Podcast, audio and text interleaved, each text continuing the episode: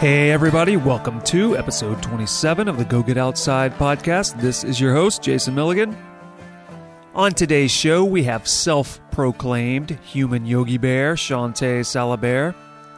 She is a senior writer for Modern Hiker dot com. She is a staff member for the Sierra Club. She is a thru hiker, and she is currently writing a book about the lower portion of the P C T, the Pacific Crest Trail.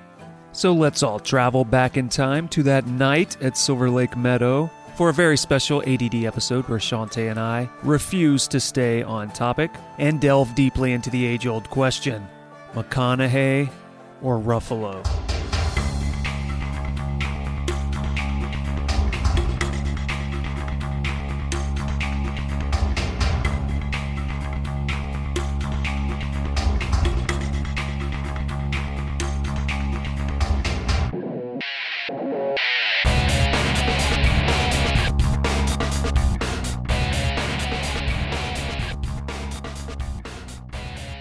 My name is Shawnte Salabert, and I am a hiker, backpacker, climber, general curiosity seeker. I am currently writing a book about the southern and central California portions of the Pacific Crest Trail, which means I'm on the trail a ton. I am a staff member for the Sierra Club's Wilderness Travel Course. I'm the senior writer for Modern Hiker and a bunch of other things. I noticed that you squinted your eye. Was, is that how you bring up memories? Forcing it out, squeezing out all the details. So you do a whole lot of things is basically what it came down to. Basically, yes. So an easy way to start this out, since there are so many things, is to go all the way back to tiny, tiny little Shawnte. What did they call you when you were a little kid? They call you like Shay Shay or something. Really? Yeah. I knew it had to be something Shay. Like that. Or my sister called me Shay because she couldn't say Shay. My brother used to call me Bruh. Bruh. Bruh. Bruh. Just like a grunt. I don't know why bruh. I had him call me that. I liked it when I was like eight years old, ten years old, and then at some point I was like, you can't call me that anymore. And it, it didn't go away for a long time. But anyway, back to you. Please. So let's go to little, little Shay. Aw. Little, little Shay scared of the world around her. Or maybe not. Maybe not. Come on, bro. Come on, bro. So so how'd you go from a fetus to the woman you are today? Wow, Let's guys. cover all of that in the next, like, two to three minutes. Can you, can you, yeah, maybe, yeah. maybe thirty words or fewer? Sure. All right. It's taken uh, X amount of years to get to this point. I grew up in Milwaukee, and I grew up in the middle of the city. It was, I, I lived across the street from a Boys and Girls Club. I started going there when I was five, and it was just the Boys Club, and they had a summer camp. So wait, was it a Boys and Girls Club before, and then it turned into a Boys Club, or it was a Boys and Girls Club, and then you joined? Or it's, it was a Boys Club, and then became a Boys and I Girls Club? I converted it solo, like single-handedly converted it for girls the country over. Is that true? Did you Did you convert it? I, I was one of the one of the few. Okay. Yes, the few, the proud, the brave. Also, I think my mom just needed babysitting and probably fudged my age to get me in, because I was also too young, so... It works in my favor, though. Not to derail the conversation already, but I'm going to do it anyway. Here's a terrible, terrible story. When I was in high school and early years of college, I used to work at the public library back in Baton Rouge, where I grew up. And there were some kids that would show up because their parents did not want to get babysitters, so they would just leave their kids at the library for eight hours. It's an awesome time. Place to abandon your child, you know? I mean, yeah, think th- about it. But they would sincerely leave them at like nine in the morning and come pick them up wow. at like seven at night. Until someone would catch on and try to stop it. That is not a good way to raise. I mean, at least it's a library, and right? Not it wasn't like, like a the drug public den dump or something. Or something but, yeah. but that's not a good way to raise your kid. Could be worse. Anyway, be worse. Back to your mother. My mother off. dumping me at the Boys yeah, and Girls dumping Club. dumping you at Boys and Girls Club. which which is actually a pretty great place if you're going to dump a kid for eight hours. You know, they had a summer camp, and so when I was eight years old, they had a one night overnight to this mysterious, magical summer camp. I had never. I mean, we had a lot of parks in Milwaukee. It's one of the best kind of county city parks. Systems in the entire country, apparently. You know, I grew up in the middle of a, a kind of a rough neighborhood, very urban environment, if you will. And so I wasn't, I had never been to somewhere like, you know, full of pine trees and lakes and all this good stuff. So I got to go to the summer camp, Camp Wicca-Mason, for one night when I was eight, and I fell in love with it. It smelled amazing. It was beautiful. It was quiet. I could see all the stars. And I begged my mom to send me back. I got to go back for an eleven-day session and didn't stop going until I went to college. So I mean, I did. I would I would leave camp and come home because I was forced to, because, you know, they closed every summer. But I loved it. That was that was the beginning of my transformation. So that was where everything went wrong. That's where, yes, that's where I went down that deep, dark path to outdoorsmanship, outdoorswomanship. You joined the Boys Club, converted it nationwide into the Boys and Girls yes. Club, all by yourself without any additional help when you were four years old. That's right, five. Yep. But five, yes, five years old. Okay, I would I don't want to exaggerate. Yes, I had one extra year of experience in there. Okay, come on right. I mean, that's a big difference, four to five. It is. You a lot of things happen. Six to eight inches. Your thought process is really deepened. You maybe could feed yourself and put on your own shoes. Uh, yeah. Maybe tie your own shoelaces. Scaling three hundred foot walls solo. You know, Sweet. A lot happens in that year. So you did that. You went off to camp. You really liked it, and then you. I loved it. Went away it. for I, school? I went away. I did go away for school. I, I, the summer that I graduated, well, the year I graduated high school, I was sixteen when I graduated. I was one of those nerdy kids that got skipped ahead. I finally got to work at camp that summer, turned seventeen, went to college, and decided to go to college to be a park ranger. That was my dream. I was going to be like the human version of Yogi Bear. It was going to be amazing. I was going to teach children all about Why would you things. want to be the human version of Yogi Bear? I probably, I probably could have come up with a better example of that. I don't know when the last time is you watched a Yogi Bear cartoon. He was at odds with the ranger. Okay. He right. wasn't. He wasn't an honorary park ranger. He was the creature the ranger was was fighting with. You know, you're making some valid points.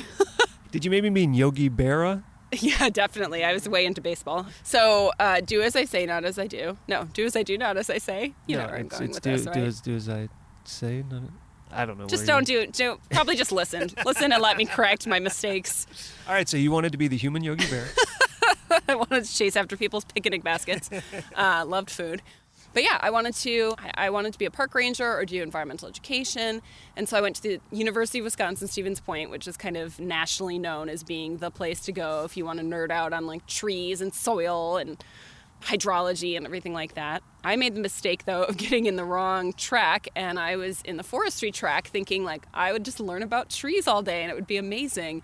And what I was learning about trees was how to measure them so that I could cut them down and send the trees to the paper mill. So, wah, wah. But then you can take that paper and write about the trees. I could. So You're it could right. be a cycle. You're right. Yeah, that's true. That's not exactly how it all worked out, though. But, yeah, I um, I kind of switched tacks. I actually ended up getting my master's in social work and sort of put all of the environmental stuff on the back burner. I mean, I didn't just, I wasn't like, you know, going out there chopping down trees and, you know, poisoning waterways. I just, just stopped studying it and thought, well, maybe I'll just leave that for sort of like a, a, a hobby or something. And um, Wait, poisoning waterways? That would be, you'd leave that as a hobby? Just a casual hobby. It's actually why we're at the reservoir tonight. Are you a Batman villain? It's, yeah, don't don't give away all my secrets in the first ten minutes here, guy. You have no idea what my name is. That's what I just realized. Jason. You called me Guy. Guy? I can't just use Guy as, I know your name is Jason. This is Jason, our host, Guy. Um, Yogi Bear. No, the habit, the hobby would have been doing, teaching people about the environment. The so hobby I would be not poisoning. Not poisoning. Okay, that that right. would be the anti-hobby. Okay. Be, right. My hobby would be teaching people not to poison the environment. So where did you go from there? You decided, I'm not going to be the human Yogi Bear. You locked that inside of you for later. For later. Maybe maybe it still hasn't come out.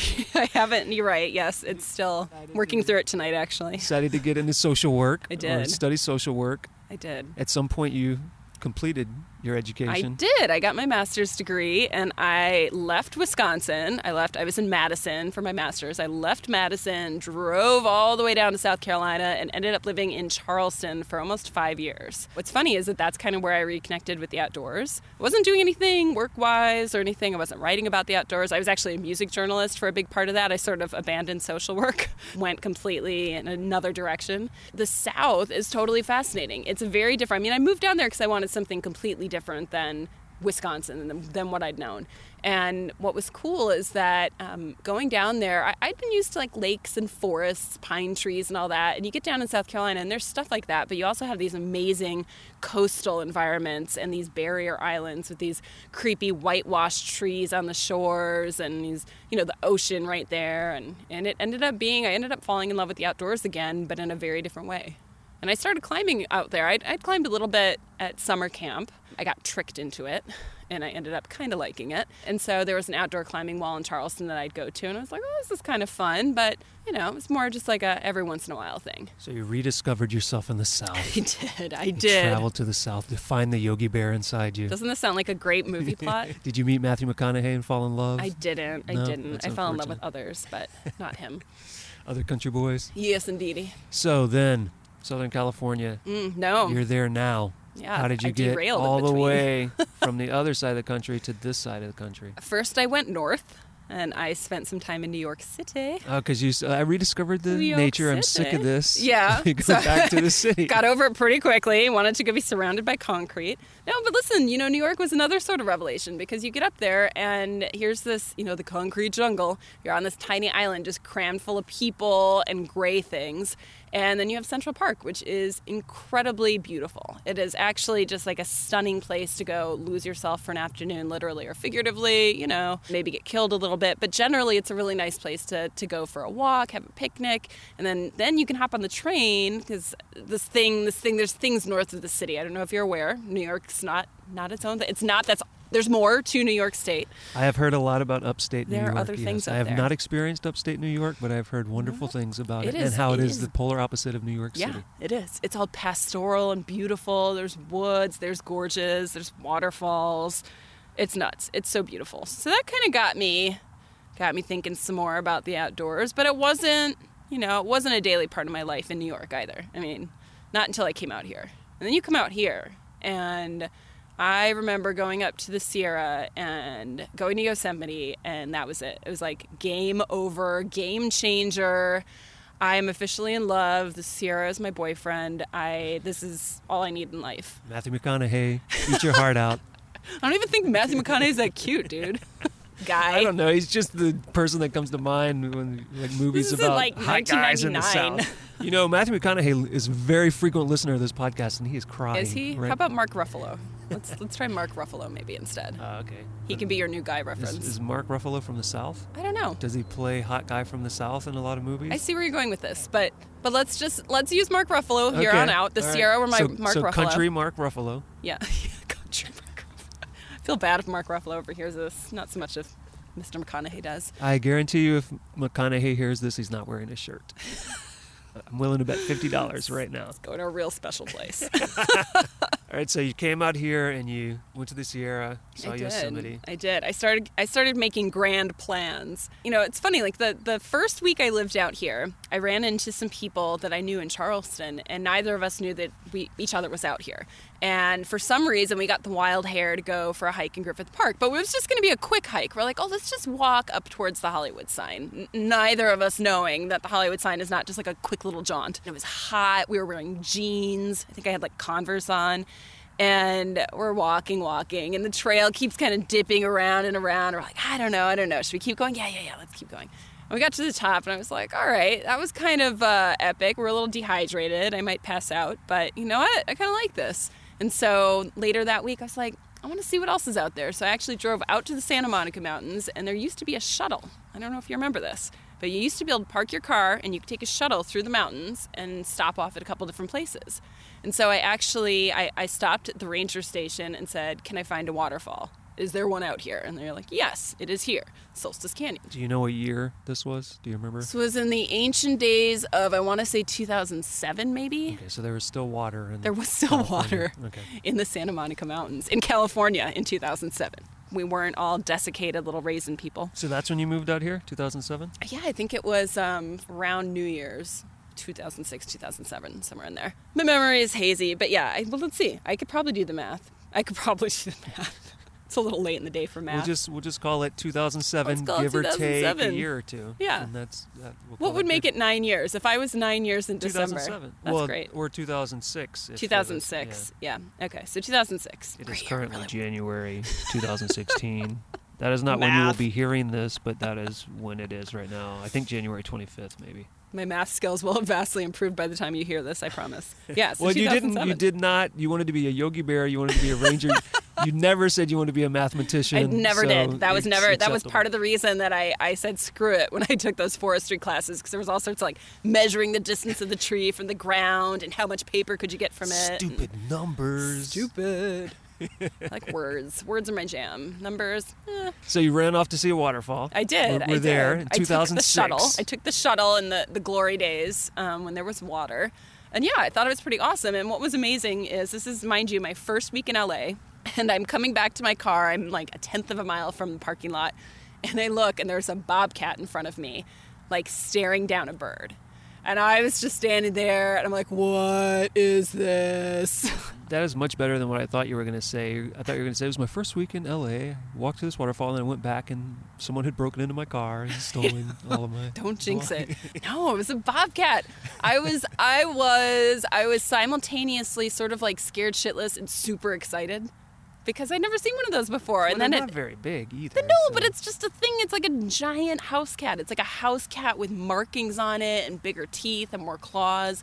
But it was just, you know, you don't see those things. My my cat's not, I mean, my cat's large. Eddie Cat Halen is a big cat. Did you say Eddie Eddie Cat Halen? Oh, I did. That's your cat's name? Oh, I okay. did. Yes. It's a pretty awesome cat. Does he have his own Instagram account? No, no. He He's too cool for that. So it's a MySpace page? Yeah, yeah. He's it's retro. a Friendster. It's a totally a Friendster page. Only the cool cats, literally, get to be on there. two thousand six-ish, you see a waterfall. Yes. You see a bobcat. I do, you I do. You move to Los Angeles, you hike to a sign. Pretty cool, yeah. And you remember that you like this stuff. Yeah, yeah, and I, I got this Jones for the Sierra after visiting, and I was I was going out to see the Dodgers one night with a bunch of friends, and everyone was going to meet at my place, and...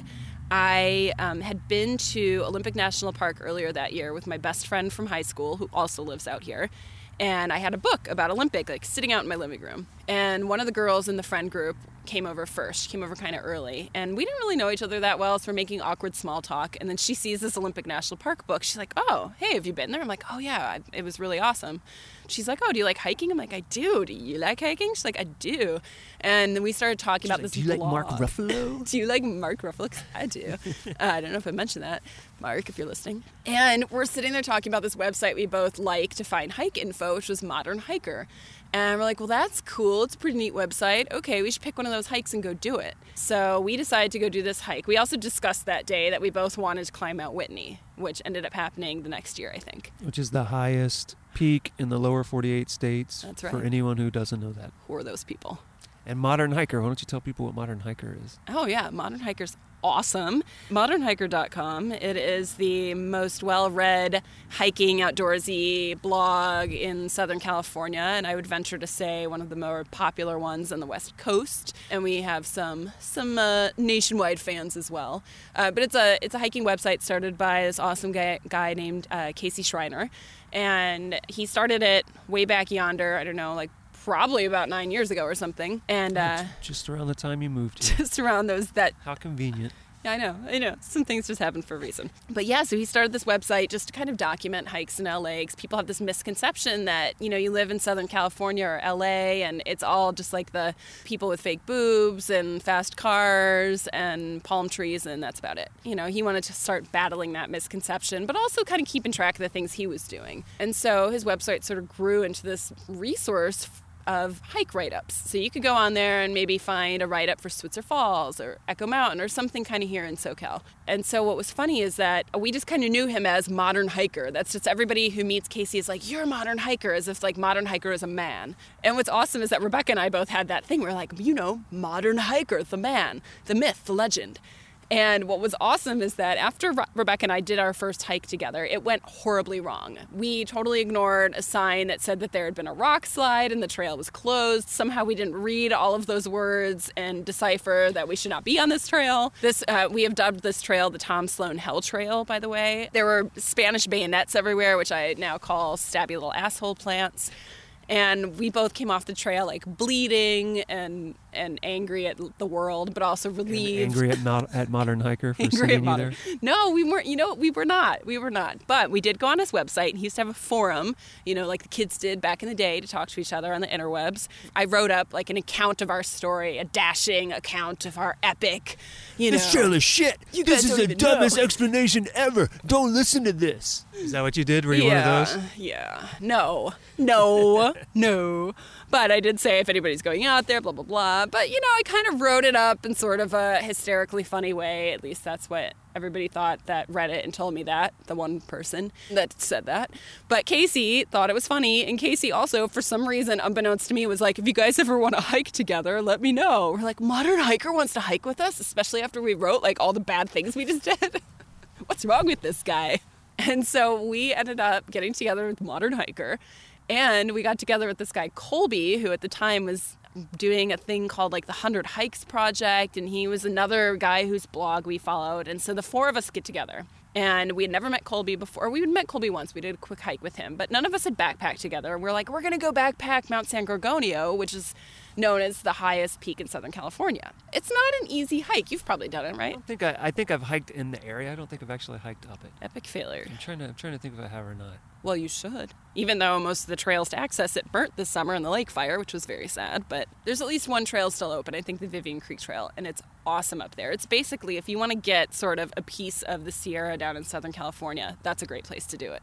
But I digress. We got up there with these two. The four of us had never backpacked together before, and we went on this this crazy trip, and uh, two of the people, I will not name names, it wasn't me, got altitude uh, sickness. Two of us made it to the summit, like all sorts of things. One of the people went to the hospital afterwards. It was kind of insane. We all lived. We're all alive, I, I swear. But uh, for some reason, Casey and I became friends after that. I just want to point out that you... I think it was you because you said... No, you I said, know. Actually, I'm not going to name names. It wasn't me. No, it wasn't me. I actually have I have summit photos to prove it. I just don't want to name the person who got the altitude sickness in case that person is listening. I, I mean, it's... They've been keeping it on the D L all these years. Okay. I mean, it's not anything to be embarrassed about. I know, about. but it's not It's not my story to tell, okay. man. All right. All right. Not my story to tell. I mean, you can tell me if you had altitude no, sickness. I'm I not going to judge you. I did not have altitude sickness, I swear. I do remember uh, driving down the hill and in five-minute intervals pulling over on the side of the road so that particular person could barf. That was sad. It wasn't me. I, I don't know why I feel compelled to like completely d- defend myself. I swear to God, it wasn't me. God, I've lost so much respect for you now that I know you've had Get altitude sickness. Get off my sickness. Podcast, puker. If you'd told me you were going to have altitude sickness before you came on this podcast, I wouldn't have invited you. So gross, you weakling. Can't you control the uncontrollable? So Mister Modern Hiker said, wow, you, you write funny reports, and then you go on a trip with me. Why don't you write for my website? Is no, that exactly what happened? That is not what happened. Is that pretty no. close? No, not even. I did not. I didn't start writing for Modern Hiker until like five years later. Because it was just Casey's website. You know, it was like his solo endeavor, man, ver- not really versus wild, but... man embracing wild and sharing it with the masses. But, you know, he actually, he approached me and uh, it was almost like, you know, like, wait a minute. I see, I used to be a music journalist, so I wrote about music for a long time. And Casey knew this, and he knew that I really loved writing and wanted to get back into it. And like about two years ago or so, he was like, uh, I don't know why I didn't think about this before, but would you be interested in writing for the site? I'm like, hell yeah. You're like, yeah, I want some of that big Modern Hiker money. Yeah, I want to make ones and ones of dollars. No, and it's been awesome. I mean, so I was the first non-Casey writer on the site, and now we have, I don't know, probably ten or something, maybe more. But yeah, I am, I'm the senior writer. Sweet. Yeah, so what does sweet. that mean? You get to boss people around? No. You get to edit other people's myself. entries and say, I, I don't think you should say nestled in a cove. You should say something different. Don't use the word epic so much to describe your adventures. Just once once per entry will do. No, it just means that I was, I think it just means like I'm the oldest one. I don't know. The one that's been there the longest. But it sounds nice, doesn't it? When you're like, hey, I'm Shawnte, senior writer. Senior writer. Yeah. So what kind of stuff do you write for it? As the senior writer. As the senior writer, I write uh, old things. I write very geriatric things. You, um, write, you write about knee pain and yes, back pain. Yes, incontinence. good times, depends. I write, you know, I write a mix of things. So it's a mix of trail write-ups to gear reviews, and uh, I do sometimes write about news things. So I, I think the most recent thing I wrote about was the, I don't know if you're familiar with the ongoing push to uh, add some national monuments out in the Mojave, the Sand to Snow National Monument and Mojave Trails, and uh, I think it's Castle... Castle Rock, Castle Craig. Don't quote me on that. Uh, I'm not as familiar with the third one, but but yeah, so I just wrote up a piece this fall about that. So it's a mix of things. I mean, so we try to cover, you know, trail write-ups across kind of the West Coast. I mean, it's based in Southern California, but you can look on there and get things in Utah and Portland and the Bay Area, Mexico, stuff like that. Gear reviews are, of course, super, super fun. I just got back from Outdoor Retailer, which was amazing. It's like a world of wonder. Yeah, tell people what that is. Oh, oh, if you love gear, you just want to be a fly on the wall, or not even a fly on the wall. You just want to be in the thick of it. It's insane. It's a trade show. It's like the preeminent trade show for the outdoors world. They do it twice a year, summer and winter. Uh, it's been in Salt Lake City for I don't know how many years now. But you go there and every brand has a booth, and you can go there and see kind of what's coming up for the next season. So we just saw, you know, we were there in January and saw what's happening for next fall and winter. And so you start drooling over all of the things. You talk to the marketing people. You know, you might walk away with some swag. It's super fun. People drink a lot of beer, a lot, a lot of beer, like epic quantities of beer. Did you go with Modern Hiker, or were you going with someone else? I did. I did. Casey and I both went, actually. And so, uh, so you were a press person? I was. We had our press press passes and did a bunch of interviews, and we actually both just wrote up sort of our uh, favorites of the show, our best in show, if you will. So that's what a senior writer at Modern Hiker's yes. doing these days, writing about the O R. Gallivanting around trade shows and trying on crampons, yes. And living the life. Oh, yeah. Oh, yes. You have no idea now the pile of gear I have to review. Look forward to that, guys. There will be and lots of testing. You get testing. to keep it, right? You do. I mean, sometimes it's nice to be able to give it away, and we try to, you know, divvy it up. There's a bunch of writers who do gear reviews, so it's nice to give everybody a chance to uh, review and then keep gear. And, you know, sometimes we are able to do giveaways for readers and stuff like that, so it's nice. Spread the love. So you say Modern Hiker is strictly West Coast it, oriented, right? It's, it's headquartered here in L A. Mm-hmm. All of the writers that we have writing up trails right now are all based on the West Coast, but we'll be expanding into the next year, um, going nationwide. We're just, we just did a huge fundraising campaign so that we could basically overhaul the entire website and rebuild the database from the ground up, which is insane, crazy amounts of work for Casey. But yeah, so the goal is to actually be able to cover the whole U S at some point. Okay, because that's cool, because I was going to ask if he had plans to do that. And World if domination. Not, if not, if the site was still useful to people that aren't located in this part of the country. But apparently, apparently it will be That's useful right. to people all over the nation. Yeah. I'm assuming he does not plan to expand globally. World least, domination, intergalactic right. domination. No, but, you know, there, we do. So you may have heard there was a thing that happened this year. There was a woman named Casey Knockett. And uh, Casey went around to some national parks and and painted on some graffiti onto... Oh, uh, is that the one that posted on Instagram? Yeah, okay. And then posted on Instagram, the, the smartest criminals. Casey kind of broke the story, and it became a huge, not just national, but that was international news. And uh, he was interviewed, he was on T V, the whole nine yards. And so we've kind of become known now, too, as the... the place you go when you see graffiti in a national park, which can be a little overwhelming sometimes. She was contacted by authorities, right? Mm-hmm. Wasn't she threatened with legal action? There is nothing more I can say about what's happening with that case uh, because it is actually an active case, but okay. uh, I do expect that there will be some news soon about the outcome. Were you subpoenaed? I was not, no. Was, any, was anybody else a Modern Hiker subpoenaed? I don't, I don't know. I plead the fifth. Secret classified information. We're doing the good work out here, man. So, so Modern Hiker is is the tattletale no, website of the. No, no, that's the that's the worst way to put it. You know what was cool about all this? Because you know Casey's not out there looking. None of us are out there like looking for trouble. But what happened, you know, is that you the cool the, the silver lining of all this. You know, it sucks that somebody basically went in and like messed up all this stuff, but. You know, now you have all these people that are talking about it, and you realize that the huge public backlash to this person doing this is that people, there's sort of a sacred space out there in the outdoors. You know, natural spaces are sacred. You know, even graffiti artists were coming out and saying, like, no, that's not okay. That's not part of our code. So I think, you know, the upside to this is that you see people being a lot more aware and maybe educating others, calling out their friends, stuff like that, so that they're spreading that word.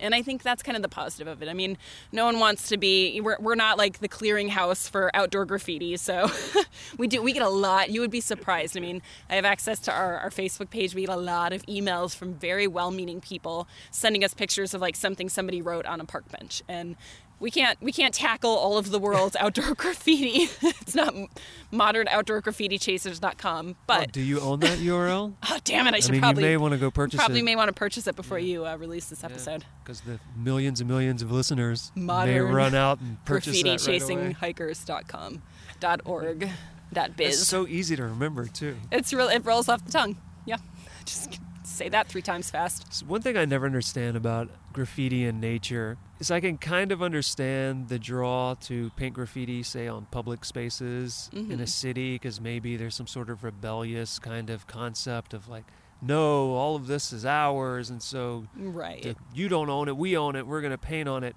And then there's also the, oh, you got to hide from the authorities, maybe you get caught, there's some excitement. But going out to some rock somewhere in the middle right. of nowhere and painting on it has none of those no. qualities. It's no. just screwing up a yeah. nice rock or just a tree or just a nice area.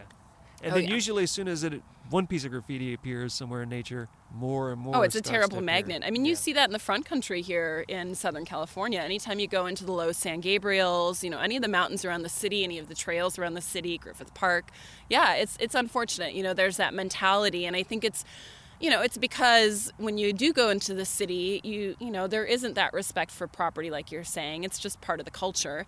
And and so some people take that out into the wild with them, and instead of learning, you know, this is why I'm I'm a big, you know, big advocate of sort of outdoor education and and teaching ecology in schools, because if you have ownership over this, if you have ownership over the land, you're not going to want to mess it up. You know, if you feel invested in it, and that's a whole nother conversation, is whether or not people feel invested or feel like they can have ownership over these spaces, you know? Yeah, I agree with you, because there's also this argument back and forth between people who are active in the outdoor community, where you've got the one side who are like, this is ours, we right. spend time here, we don't want more people coming right, here and right. screwing it up, and blah, blah, blah. And then there are others, which a camp I like to think I belong in, which is, no, this is for everybody. Yep. Let's get everybody out here. Yeah. And my thought is when you get everyone out there and they learn to respect, they they learn to appreciate it, yep.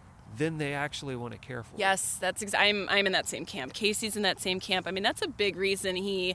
you know, started and built Modern Hiker to what it is now, is that he wanted people, you know, he wanted to encourage people to get outside and see these places that do belong to them, you know, and there's kind of a history of dis- disenfranchisement when it comes to the outdoors, when you're looking at, you know, especially uh, people of color, and how people are represented in outdoor media, how they're represented in advertising for the outdoors, all of that. I mean, and then if you think about people that live in the city and may not have a car, you know, there's the barrier to access. How do you get to these places? So, I mean, there's a lot of great organizations doing that work, and I think it's important. You need to get people outdoors and, and show them, yes, these places are for everybody. It's not just, I mean, listen, if you want to go have solitude in the outdoors, it's not that hard. You know, don't go to the front country. Don't go to like a busy park. Learn how to navigate, go off trail, and seek those really hidden places and find your solitude. Go to the Silverlake Meadow. The haunted Silverlake Meadow. Next to the mostly empty Silverlake Reservoir on a week night. Yeah, and, nobody uh, here. It's it's pretty empty except Total for some solitude. People doing yoga and stuff over there. It's really it's really peaceful. I feel like I'm in the middle of the Sierra right now, or like Joshua Tree. Yeah, especially with all the cars going by. Super nice. All right, so we want people to go outside yeah. so that they learn to appreciate it, and so they don't see it as the scary other. Yeah. Which is easy to not care about things that you see as an other. That aren't for you. Yeah. Why do you, you want to take care of these right. things if they're not for you? So. And you, it's easy also to see it as just a resource to exploit instead of a resource that maybe has more purposes. And more oh, uses. yeah. I mean, when you talk about, if you talk about the campaign for the national monuments, you see that too. It's that concept. What's interesting with that is that Senator Dianne Feinstein, and she, so she's the one who introduced the California Desert Protection Act the first time around. And it's been kind of revised and altered and amended several times since, and so this is kind of an addition to the current state of it. But what's amazing about that is that you wouldn't think that you'd have environmentalists, miners, off-road vehicle riders, bicyclists, bikers, the whole nine yards. All of these people are all for the bill. Like, it's you just don't normally see that. Those kinds of people are usually sort of opposing forces, like don't bike on my trails and mining sucks and whatever. And hikers are just, you know, they don't want anyone else to use the land and it's a land grab. And what's cool is that you're not seeing that with this conversation. And I think that's because people see the value in protecting these lands so that everybody can use them.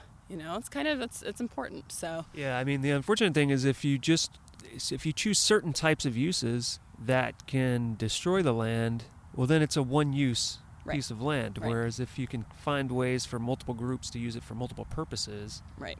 sustainably, it right. can be used indefinitely. And again, it goes back to ownership, because those groups will go back and take care of it. I mean, you obviously have trail builder groups that get out. Like I've done volunteering with the uh, California State Parks Foundation and with the Pacific Crest Trail Association doing trail work. But you also get, I've seen groups of bicyclists get out and repair the trails that they use. You know, they'll have kind of like monthly meetups where they do that. And they'll work with local agencies or the Forest Service to do that kind of work. And so, again, that's just giving people agency over the lands instead of, you know, excluding people and making them feel like they have no say. We talked about you coming out to California and how you got involved with Modern Hiker and how yes. you started to hike and all these things around this area. But you're involved with a lot more than Modern Hiker, yes. as you pointed out earlier when you were squinting, trying to remember the things that you do with your life. What are all the things I do? So how did you go from a woman that started out as a little shay-shay in the in the Boys and Girls Club, moving all over the U S and then coming to California, and then suddenly branching out and becoming involved in all these different outdoor groups? I think the more I got outside, it's just like what we talked about. The more I got outside, the more it sort of stuck with me. And the more I, I wanted to give back to the trails that I was spending so much time on. So part of the reason I started doing volunteer work, um, some of the organizations that I'd said I'd volunteered with have also uh, trained as a reforestation supervisor with tree people after the station fire, because that really affected me. I mean, you'll sometimes those are the kinds of things that make people stand up and say, wait a minute, I want to help. And that, that happened with Casey actually did it. Our friend Colby did it because um, we wanted to be able to give back to the, you know, the mountains that we'd hiked in so much and loved so much. So that's kind of how I got started with that kind of volunteering. I ended up taking a class a couple years ago called the Wilderness Travel Course, offered by the Sierra Club here in, in L A and O C, San Gabriel Valley, and uh, Long Beach. And so I took the one here in West L A, and it's because I wanted to learn how to navigate so I could go off trail and sort of enjoy that solitude and stuff that we were talking about. And I also really wanted to learn how to camp in the snow. That's one of the big things they do. So I took the class, and right away I was like, okay, I kind of want to teach the class. Because you were so unhappy with your instruction? Because it sucked. No. Uh, no, the instructors were great. I'm actually instructing with them now, so they're all really wonderful. No, you know what it you know what it did is it brought me full circle back to college, all those years that I wanted to do environmental oh, education. Oh, your Yogi Bear was Yogi trying to come out. Yogi Bear was like, hey, boo-boo, let me out of here. Yeah. Yogi Bear is your spirit yeah, animal. It's my spirit, I know. Yogi Bear, my really inappropriate analogy slash spirit animal, yes. Um No, it totally, it brought me full circle. It was like, it was like, oh, duh, this is a way you can start doing that stuff that you put on the back burner for so long. I mean, that's honestly, you know, I wanted to be able to share the things that I've learned over the years, the experience I had. I mean, people who take this class range in experience from having never hiked more than a mile to people who have hiked in Europe. Like when I took the class, I had already hiked up Kilimanjaro. Um, and done a ton of ban- backpacking and stuff. You know, so you get this whole wide range of experience, and it's been really fun. Like now I've been an instructor for a couple years, and um, it's it's super rewarding because, again, it's another thing to sort of give people the tools they need to go outside and be comfortable with it and go out and have fun. And you see the students come out of that class, and they sort of form groups of hiking buddies and outdoors people. Most of them go on to enjoy climbing and get into that side of things. Yeah, it, yeah, totally my, my Yogi Bear came out for a visit, and he's here to stay. Oh no! I'm glad I didn't bring any picnic food with me. Oh, there are there is a bag of chips here. yeah, yeah. Who did you steal that from? Ranger. Yeah. So how did you go from someone taking the course to someone teaching the course? Because you don't just show up and they teach you, and you're like, hey, I want to teach this class. That's and they're like, yeah, yeah, great. Next weekend. Next week, yeah. No, it's cool. They actually, they actually, the Sierra Club is really cool. So when I, I've been a member of the Sierra Club for a long time, and but it was mostly just in a like, here's some money, keep doing good work capacity. And I didn't even realize, but this, the Angeles chapter does like thousands of trips every year, most of which are free to people. So you can sign up and you will have two experienced people lead you on a day hike, lead you on an overnight, lead you on an off-trail adventure. um, a scramble, you know, things like that. And these are all, for the most part, free, maybe cost a little bit for like permit fees. And so they're really interested in training people to become leaders so that they can expand the number of trips and have people to lead these trips because there's such a high demand for it down here. So part of what they do with the Wilderness Travel Course is they expect that every year, like any number of students are going to actually become staff members the next year. So I think they kind of watch for people who are interested, and I definitely made myself known. I was like, hey, so uh, how do you become a staff? Like I had no qualms about just being that nerdy, nerdy person, and it totally worked. Were there a number of requirements that you needed to meet to yeah. become a staff member? I think uh, don't be annoying. Um, no, I think in general they're looking for, you know, they do want you to make a commitment towards working towards uh, leadership within the Sierra Club. There's actually a several things you have to do to be a, a rated leader, somebody who can lead a trip. So they want to make sure you're actually working on that. And other than that, I think they just watch your behavior with other people and see, you know, if they think you would be good at helping other people learn things. And if you're awesome, I'm just saying, you know, one of the requirements, awesomeness, general awesomeness. So what sort of courses did you take, courses have you taken to get to your certification or, or that appropriate level? I mean, are we talking like wilderness first responder type courses or just kind of a wide range of general outdoor studies? No, you do. I mean, there's the kind of the requirements. I mean, there's no no literal requirement, I think, for being a staff member in W T C other than being a member of the Sierra Club. They encourage you, however, to work on your rating.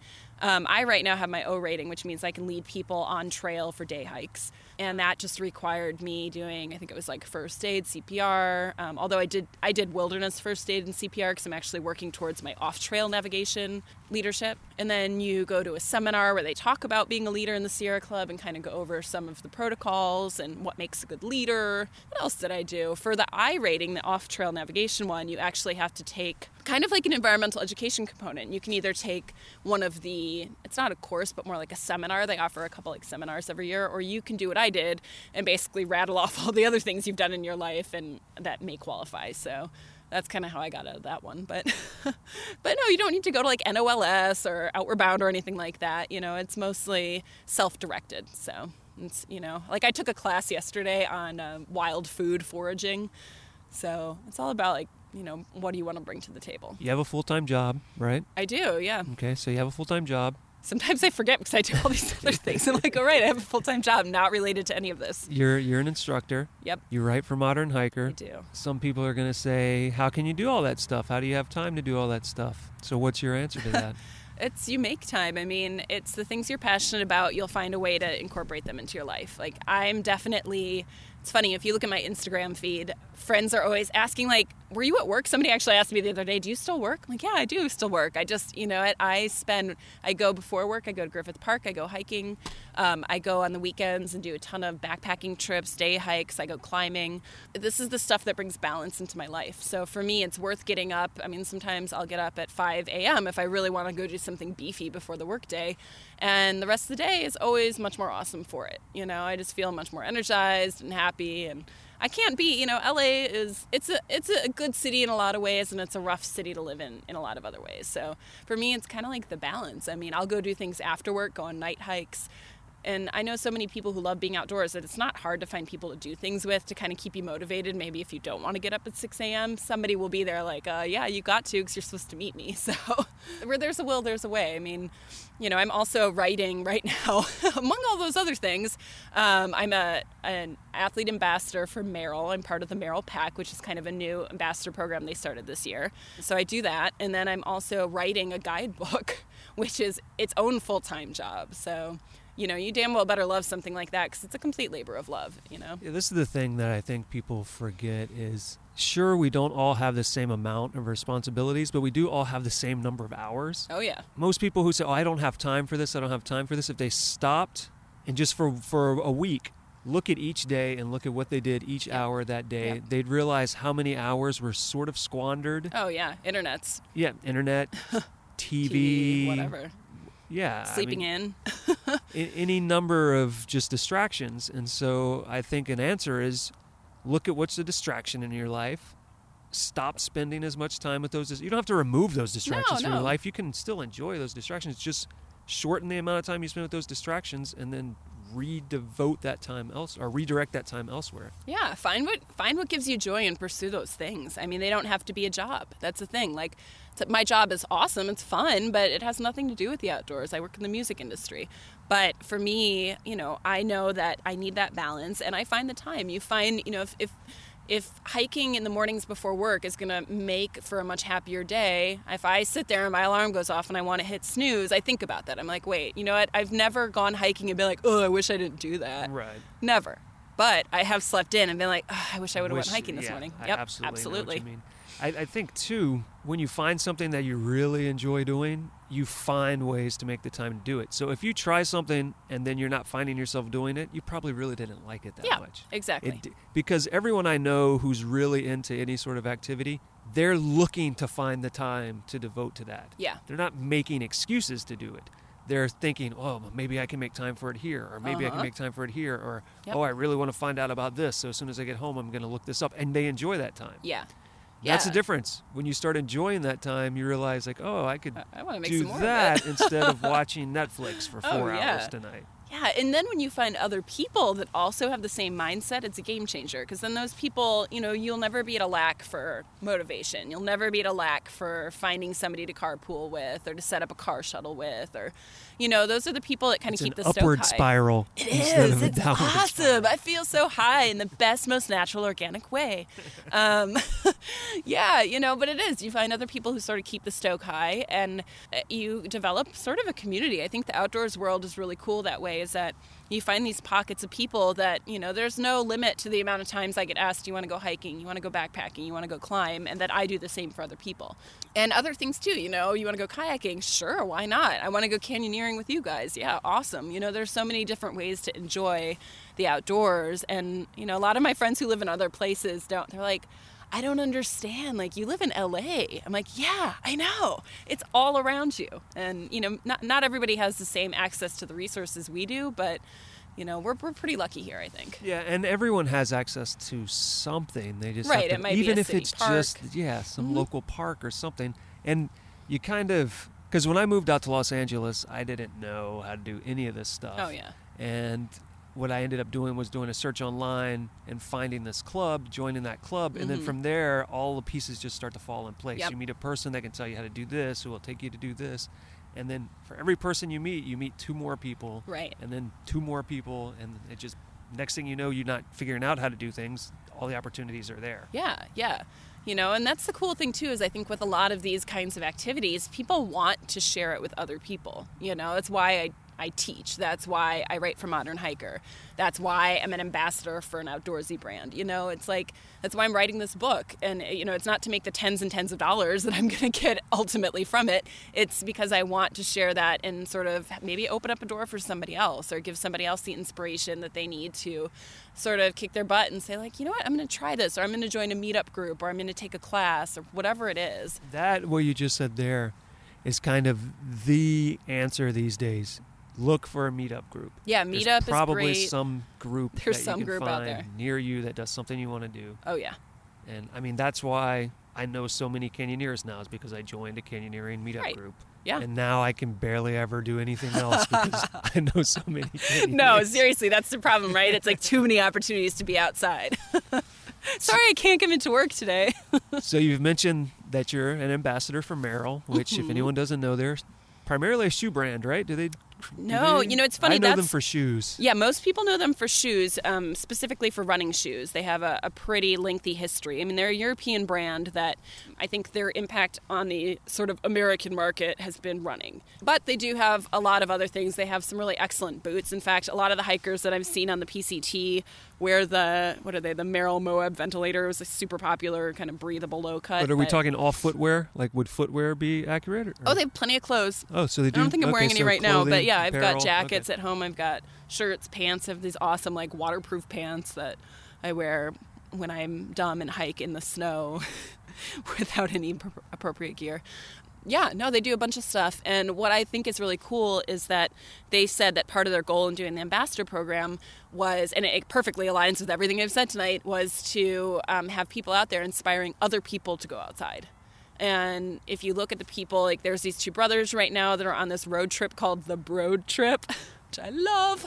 Um, you know, you've got like, Uh, I don't know if they're boyfriend, girlfriend, or husband and wife that are doing, uh, they're traveling. They, I think they did a long-distance hike last year, and now they're traveling up the coast. And, you know, you have runners and hikers and surfers and all these outdoors people, just regular everyday people. None of us are, like, super uber athletes that have, like, deals with Nike or anything.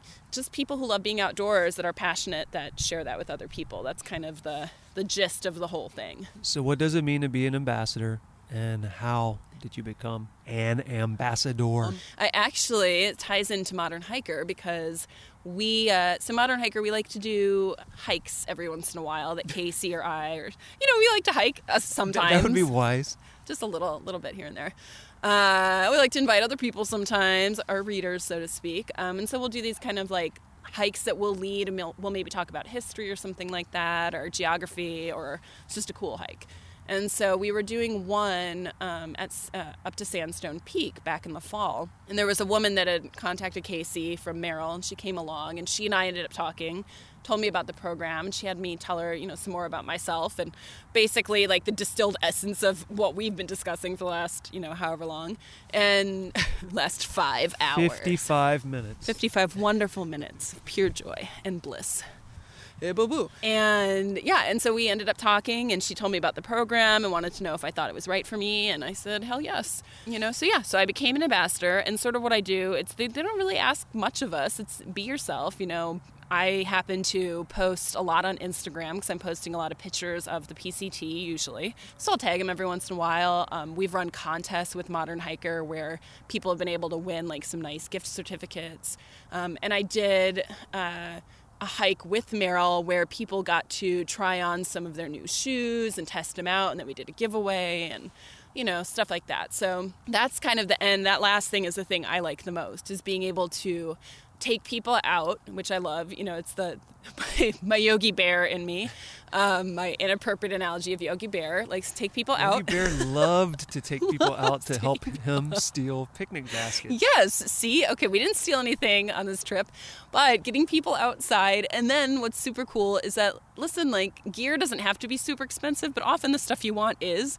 And so it's nice to be able to, like, help people get free stuff. So I kind of like that. Like, I get a bunch of things. Like, all of my students this week, they do not know it yet, but all my W T C students are going to get a free buff. Like, you know, it's just a thing. So it's nice to be able to do that and kind of psych people up and give them free stuff. Take them outside. Share the world with them. Are you are you going to get deep now? I think it really deep. Are you going to read us a Robert Frost poem? Yes, I had to wait till we were officially at the sixty-minute mark, um, but now uh, uh, nature's green is gold, her heart is few to hold. I can actually go. It's a great poem. Highly recommend. Could you really go through the whole thing? I probably could. I could actually also recite the Lorax to you. Oh, really? Yeah. I used to, the summer camp when I worked there after I went there for many years, um, I used to read it to kids every night. And because kids want to see the pictures, you can't really be staring at the book. Oh, so I had right. to memorize it so I could have the book facing out. I recited it for some friends in the car going to Joshua Tree recently. Let's hear page five of the Lorax. Page five. At the far end of town, no, that's page one, where the grickle grass grows, and the wind smells slow and sour when it blows, and no birds ever sing, excepting old crows, is the street of the lifted Lorax. So go buy that book so that the Seuss Foundation doesn't doesn't sue, sue the podcast. Seuss us. Yeah. You don't want to be soused. Speaking of books. Oh, books, yeah. Check this out. Oh. Check this segue out. Look, oh, look how, you know what, you know what makes segues even... It's almost even, like we set that up, but we I know, didn't, but, I swear. But you know what makes segues even smoother? When you discuss how smooth they are. Yeah. It makes them just amazing. Call attention to it yeah. smoothly. So speaking of books. Oh, yeah, books. Such as the Lorax. Such as. Which is not the type of book you're going to write. No, it will not be in writing. You are writing a book. I am. Oh, you should, you should, should totally do it in verse. That would be super easy. Yeah, no problem. And take a left here, and then do not have fear. You will see a bear, but do not have cares. Yes, it's, see, I'm good done. At this. You're good. Do it. Duh. Finished. So, book. Mountaineers, you guys into that? Uh, it's, it's my book. Publisher. It's the Lorax Guide to the Pacific Crest Trail. The P C T, Trail. Yes. It's the Seussified Guide to the P C T. I'm sure that we could get that trademark taken care of. It'll be great. Yeah. So what is it? So it's a book. It is a book. I got a book deal. Writing a book for the Mountaineers, which is one of the kind of preeminent. There's two sort of huge outdoor publishers, and they are the better of the two, in my opinion. Oh, who's the other one? I'm not even going to name them because it's not worth it. That's so bad. But Mountaineers is kind of like, uh, if you have Freedom of the Hills, which is sort of the mountaineering Bible, that's their sort of like massive book. But they've, you've, you believe me, you have other books by them in your closet. in your shelves, wherever you I keep have, your I books. I have the fourth edition of Freedom oh, of the Hills on classic. my floor in my office. I have mine is on the floor, too, next to my bed. It's like my Bible. You should only keep books on the floor. Study it at night. Only on the opinion. floor. Yep, I don't even have a bookshelf. My my book, however, will get its own shelf once once it's out. Uh, it'll go, a gold shrine. But yes, I'm writing a book about the Pacific Crest Trail. It's a guidebook. It's not your traditional guidebook, though. I can't divulge well, yeah, the, the super secrets. Yes, because right? It's all in iambic pentameter. Um, it's written in Shakespearean English, uh, Pig Latin. Yeah, so I can't I cannot divulge all the details yet. You know, we don't want don't want the competitors to know what's going on over here. But it's a little bit of a different book. So um, I'm also the photographer for the book, which has uh, had its own challenges because, you know, you got to think about what will inspire people to want to go to these places. So if I've broken down the trail into segments, what's going to make someone want to go hike that segment? And sometimes the light isn't right, or it's snowing, or it's raining for ten days solid when you're in the Sierra. Um, that happens. So you just got to work around it. And, you know, but then again, that's part of the trail, right? Is that sometimes it does snow and sometimes it does look like crap and there's ten miles of burnt trees and, you know, you work around it. But I get to tell a lot of funny stories and also uh, tell people, I guess, details about camping and water and all that jazz they need to know. But I get to have a lot of fun with it. So let's imagine somebody listening right now is thinking, oh, I don't want to I don't want to say this out loud, but I don't know what the P C T is. Oh, what is that? It's okay. Don't be embarrassed, friend. The P C T is the Pacific Crest Trail. It runs about, give or take, two thousand six hundred fifty miles from... Is, is this the prologue to... This is the prologue. I'm actually reciting it to you right now. Um, haven't sent it to my publisher, so this is a secret. Runs from the border with Mexico. It starts in Campo, California, and it goes Wheedledee all the way up to Manning Park, B C, over the Canadian border. And you said roughly how many miles? two thousand six hundred fifty. two thousand six hundred fifty Give or take, because there's always parts of it that close and open and reroute and all that. And have you hiked all two thousand six hundred fifty of these miles? No, my book covers about nine hundred forty-two point five of them. I have hiked those miles many, many times. many, and many times. Is that the California section? That is the section that goes up to Tuolumne Meadows in Yosemite. Okay. So from Mexico to Yosemite. Yes, which is kind of trippy when you think about it. I uh, I remember walking into Tuolumne Meadows this summer, and I, you know, you're used to kind of fighting the traffic in the in the valley in Yosemite or Tioga Road, waiting for it to open. But it was a whole other experience, like walking into Yosemite. It was kind of weird. And awesome. So how come you haven't gone further north? Because I got to work on this book first. I got to finish this book. And then then I can quit my job and roam the wilds and, and spend five months hiking. Dreams. Oh, and that's when you become a millionaire this from is, the yes, publication Yes, when I make millions book? of pennies from my book, yes. Millions, millions of, of halves of pennies. Still, that would still be a lot, actually. Still so a let's, fair amount of money. Millions so, of pesos? Yeah, it's like, what, million pennies would be... We talked about how math isn't the thing for me, right? ten thousand dollars? Is that what a million pennies would be? ten thousand dollars? Yeah, I don't, I don't I think that's going to... Let's say let's say tens and tens of dollars will be made. It might, might be enough to pay for all the ramen I ate this summer. You're going to pay for that in a different way later in oh, life. Oh, yeah. I've already paid for that many times over. Are we talking about the package like Maruchan? Oh, and, yeah. The oh, only yeah. kind. Oh, yeah. You're going to pay for that. I mean, Top I ex- ramen. I, I don't want to. I don't know. Yeah, we don't want to advertise specific yeah, ramen yeah. brands. You know, it's really choose your own ramen adventure. Adver- yeah, we don't want to advertise ten cent ramen brands. I don't think they need our help. College they don't. Students they have don't. them covered for their college students and, and long distance hikers. When I was in college, because I like to derail my own podcast. Yes. Since we're talking about ramen. Very smooth transition yeah. again. When I was in college and I was eating ramen all the time, we found like the dumbest ways to try to make it more interesting. So I was like, oh, and also I ate a lot and then I ate even more. So I had to have at least two packets of ramen, which really isn't much food. No, so then we, but, it, but it is like one million calories. Right, but we put eggs in it or we'd put like canned vegetables. No. We just figured out different ways no. to make it not just be regular ramen. And, that, and then as soon as I graduated from college, I think I probably went five years without eating. I haven't eaten it in years. Ramen. I have. I'm one of those gluten sensitives, and uh, I threw all that out the window when I was on the trail because you know what? You need calories. You need salt. I needed like I needed all the gluten. I wanted the gluten. I did make the mistake, however, of when I got to Red's Meadow. At that point, I had lost so much weight that I hike in a skirt usually. I had to roll my skirt oh, waistband so it fit. You too? Yeah, a kilt, a util kilt. I had to roll my waistband like four times so that my skirt fit. I was emaciated. When my friends saw me at, in Mammoth when I got off the trail in Yosemite, they were like, what's wrong with you? You look so hungry. I'm like, I am. Give me all your enchiladas. Oh, and how long were you on the trail? That stretch was, well, I took two months, like a two-month sabbatical this summer, so I spent most of that on the trail. So, yeah, yeah, I bet bitching. You were starving. Oh, my God, I was starving. I, I remember one night, my most magical night was I was hiking out. I had one more night before I was going for a resupply over Kearsarge Pass down through Onion Valley and hitch a ride down into uh, Lone Pine. And I got down to Vedette Meadow, and I had like one lonely packet of some disgusting, you know, dehydrated thing in my back in my beer can. And I went and was like sadly preparing to make it. And these people had a campfire. It was one of the few places on the trail where I saw a campfire ring. And they're like, "Are you hiking the P C T?" I'm like, "How could you tell?" They're like, "You kind of look like you've been on the trail for a while." I'm like, that's a nice way they of saying you're disgusting. You, they smelled you. They four smelled. Miles I could away. smell me. I could smell me four, four miles away. I could smell myself approaching myself. It's nice, nice smells. And so these people were like, "Oh, you want to come eat with us?" I'm like, "Okay." And I knew I was going to be a little sad inside because they had all this food, and I just had my one little packet of shriveled up whatever.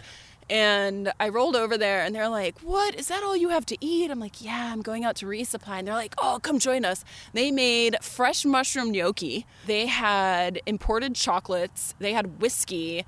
They were smoking pot. They had, like, all this stuff. They just kept offering. They just kept, like, putting things in my hand. They practically were force-feeding me. I was like, yes. I ate so much food that night. Then they made me eggs in the morning before I left. Nice. I was bitching. The longest I've ever been on trail is six days. Yeah. And when I came when I came off that trail, I was starving, and we stopped by some restaurant that was still open, and um, we were in Victoria in Canada. And I ordered an entree. It didn't do anything. I was still starving. I ordered another entree. I was still starving. I ordered a third entree. And the only reason I didn't order more after that was because I didn't want to spend any more money. So I had three entrees, and I still was hungry oh, yeah. after six days on the feeling. Trail. So two months, Dude, I would just be I, dead. You don't even know. Yeah, I'm surprised I wasn't dead. You know, you have to kind of carefully balance the amount of calories and your caloric density so that you can fit everything in the stupid bear can, which is not stupid. It's there for a reason, but no one wants to carry that thing, um, although it does make a nice stool. But yeah, I was, I can I can tell you so many stories of, I still remember the guy, so I was with two other hikers, P C T hikers, coming down Kearsarge, going out for resupply. We got to the bottom, and we're all like, how does this work? Like, how do we get down to Lone Pine from here? And I saw this minivan pull up, and all of these hiker trash people got out. You know, they were slightly cleaner than they'd probably been the day before. And there was this older guy driving the minivan, and I looked at the guys that I'd been hiking with. I'm like, I'm going to go over there. And I heard the guys calling him Mister Burns. I'm like, hi, Mister Burns. And my best, like, Kimmy Gibbler voice. You know, I'm like, hey, Mister Burns, how are you today? And he's like, oh, good. Are you a P C T hiker? I'm like, yeah. And he's like, do you need a ride into town? I'm like, yeah. And so my friends and I, like, jump into the strange man's minivan. And he comes around from the back, and he hands us all a Capri Sun, an orange, and a frozen Snickers bar. And I think we all had tears in our eyes. We all just, we looked at him and like, thank you, Mister Burns, thank you. And we all tore into the oranges first. We're so does that like, make him a trail angel? He was a trail he angel. He was a trail angel who was also hiking, but he was hiking to meet his wife at certain stops along the way. So if he got there before her, he'd like rent a car and go help out hikers. He was super awesome. Good people in the world, trail angels, generally. See, if you go outside, outside, you find out that there are actually good humans on Earth. There More are. than bad humans. People are so nice on the trail. I really think that there's something sort of communal about the experience of being outside. People want to do good by each other. So this book you're writing, you want to get people to hike a portion of the P C T using your book. When are they going to be able to buy it? That's a good question. How long have you been writing it? Forever. um, no, my book, I'm at the final final version of it is going to my publisher in September. So uh, sometime in twenty seventeen, I believe. So we'll, we'll revisit then. Uh, I'll do, we'll do an all book podcast then, maybe. just, we'll you know, just, we'll just have saying. you read aloud. I'll read the entire yeah. first chapter, um, like you're all school children learning about nature. It'll be really awesome. I'll try to leave out the part about Uh, all the nude elderly people in, in the hot springs, but Uh, I would recommend leaving that part in. You may sell more copies. My my editor did tell me I have to leave it in, so it sounds like a great editor. I love my editor. Yeah, so until then, I will be uh, on the trail a lot, hopefully meeting a bunch of this year's thru hiker crop, and uh, writing and taking pictures and generally loving life. So let's tell people, since they can't go buy your book right now, Uh, if they're just like, I haven't had enough of little Shay Shay. Oh, they need more Shay more Shay Shay. Yes. Where could they find that? Oh, you can find me in many places. Uh, you can go to Modern Hiker and see a lot of the things I've written there. Um, I have my own website, Shawnte Salabert dot com, and I'm on Instagram, Twitter. Don't find me on LinkedIn, though, unless you're going to offer me some sort of awesome, like, writing job.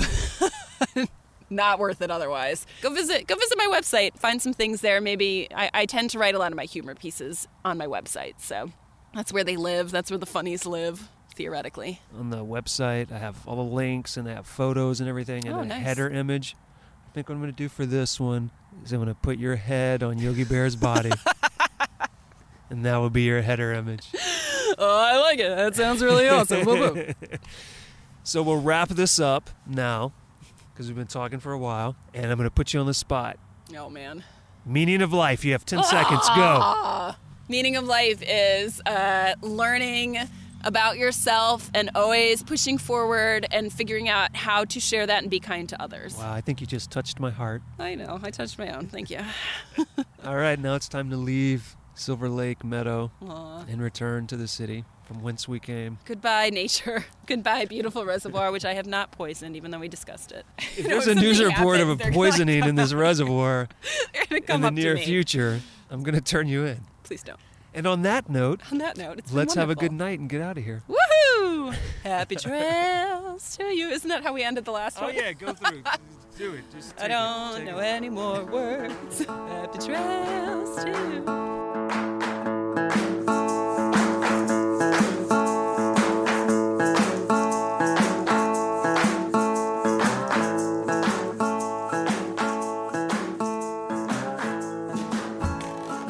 I know what you're thinking. You're thinking, damn, we're already here at the end of the show. I want more Shawnte.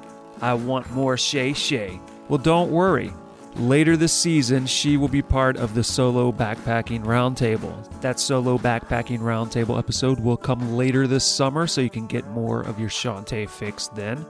You can also get more of your Shawnte fix on the internet. That's right, you can find her many places on the internet. And the first place you should go is our website, gogetoutside.com slash podcast. Look for episode twenty-seven, Shawnte Salabert, and there you will find many links, including links to shawnte salabert dot com, the sierra club dot org, modern hiker dot com, Shawnte's Instagram, her Twitter page, her stories on Modern Hiker, as well as links to some of the things we discussed in the show, like that Instagram graffiti story she mentioned that perhaps you've already seen because it made its way all over the internet and turned into a huge thing last year. Also links to various ways you can hike San Gorgonio if you are here in Southern California or are visiting. And then another link to the White House website, which may seem odd until I explain why. Earlier in this episode, we discussed some upcoming new monuments that were potentially going to be designated. Well, shortly after we recorded this episode, that did happen. President Obama declared three new monuments here in Southern California. They are Mojave Trails, Sandstone, and Castle Mountains. There is a link to the White House announcing those monuments along with a bunch of photos of those places. So if you've never checked any of them out and you're curious if you should, well, go there, look at those pictures, and you will probably be convinced to do so. Also on the website, pictures, as always, pictures of Shawnte in action, doing the things she does, and being a human Yogi Bear. So head to the website, check that out. If you are one of our returning listeners, thank you, by the way, if you are, and if you aren't, shame on you. Go back, download all twenty-six past episodes. Get to it, chop, chop. But if you are a returning listener and you were listening to just the previous episode, episode twenty-six with Fresh Off the Grid, Megan McDuffie and Michael Van Vliet, you may have recalled I mentioned they were making their way to Cuba. Well, they did make their way to Cuba, and they have completed that trip. And if you go to their website, fresh off the grid dot com, you will see a recent blog post all about that trip to Cuba, chock full of some great photography from there in Cuba. So if you, like me, are very curious about our nearby communist neighbors, take a look at that post. Maybe you'll learn something. Are you lonely? Do you sit alone at night, wishing you could communicate with us here at the Go Get Outside podcast? wishing you could cuddle up with us in a soft blanket. Well, it's unlikely you'll be able to cuddle up with us in a soft blanket, but you can do the next best thing. You can email us, go at butcher bird studios dot com, or pick up the phone. Call us up, eight one eight, nine two five, zero one zero six. That is our Google voicemail. You will not reach us personally, but you will be able to leave a three-minute voicemail message, which I will personally respond to, unless it is some sort of spammy message or personal harassment. Although, I probably will respond to the personal harassment. I will not respond to your spam. Same thing with emails, people. Go at butcher bird studios dot com. I will personally respond to every single email message, unless it is spam. And you know what else we always say here at this part of the show. Go to iTunes, Stitcher, whatever you use to listen to podcasts. Make sure you're subscribed, rate the show, review the show. If you do that, maybe you will get to cuddle up with us here at the show in a nice, soft, comfy blanket. I make no promises, but who knows what the future may hold. Next time on the show, Brian Snyder, adventurer, author, man who likes to get locked in European towers. Come back next time, May first. See you then.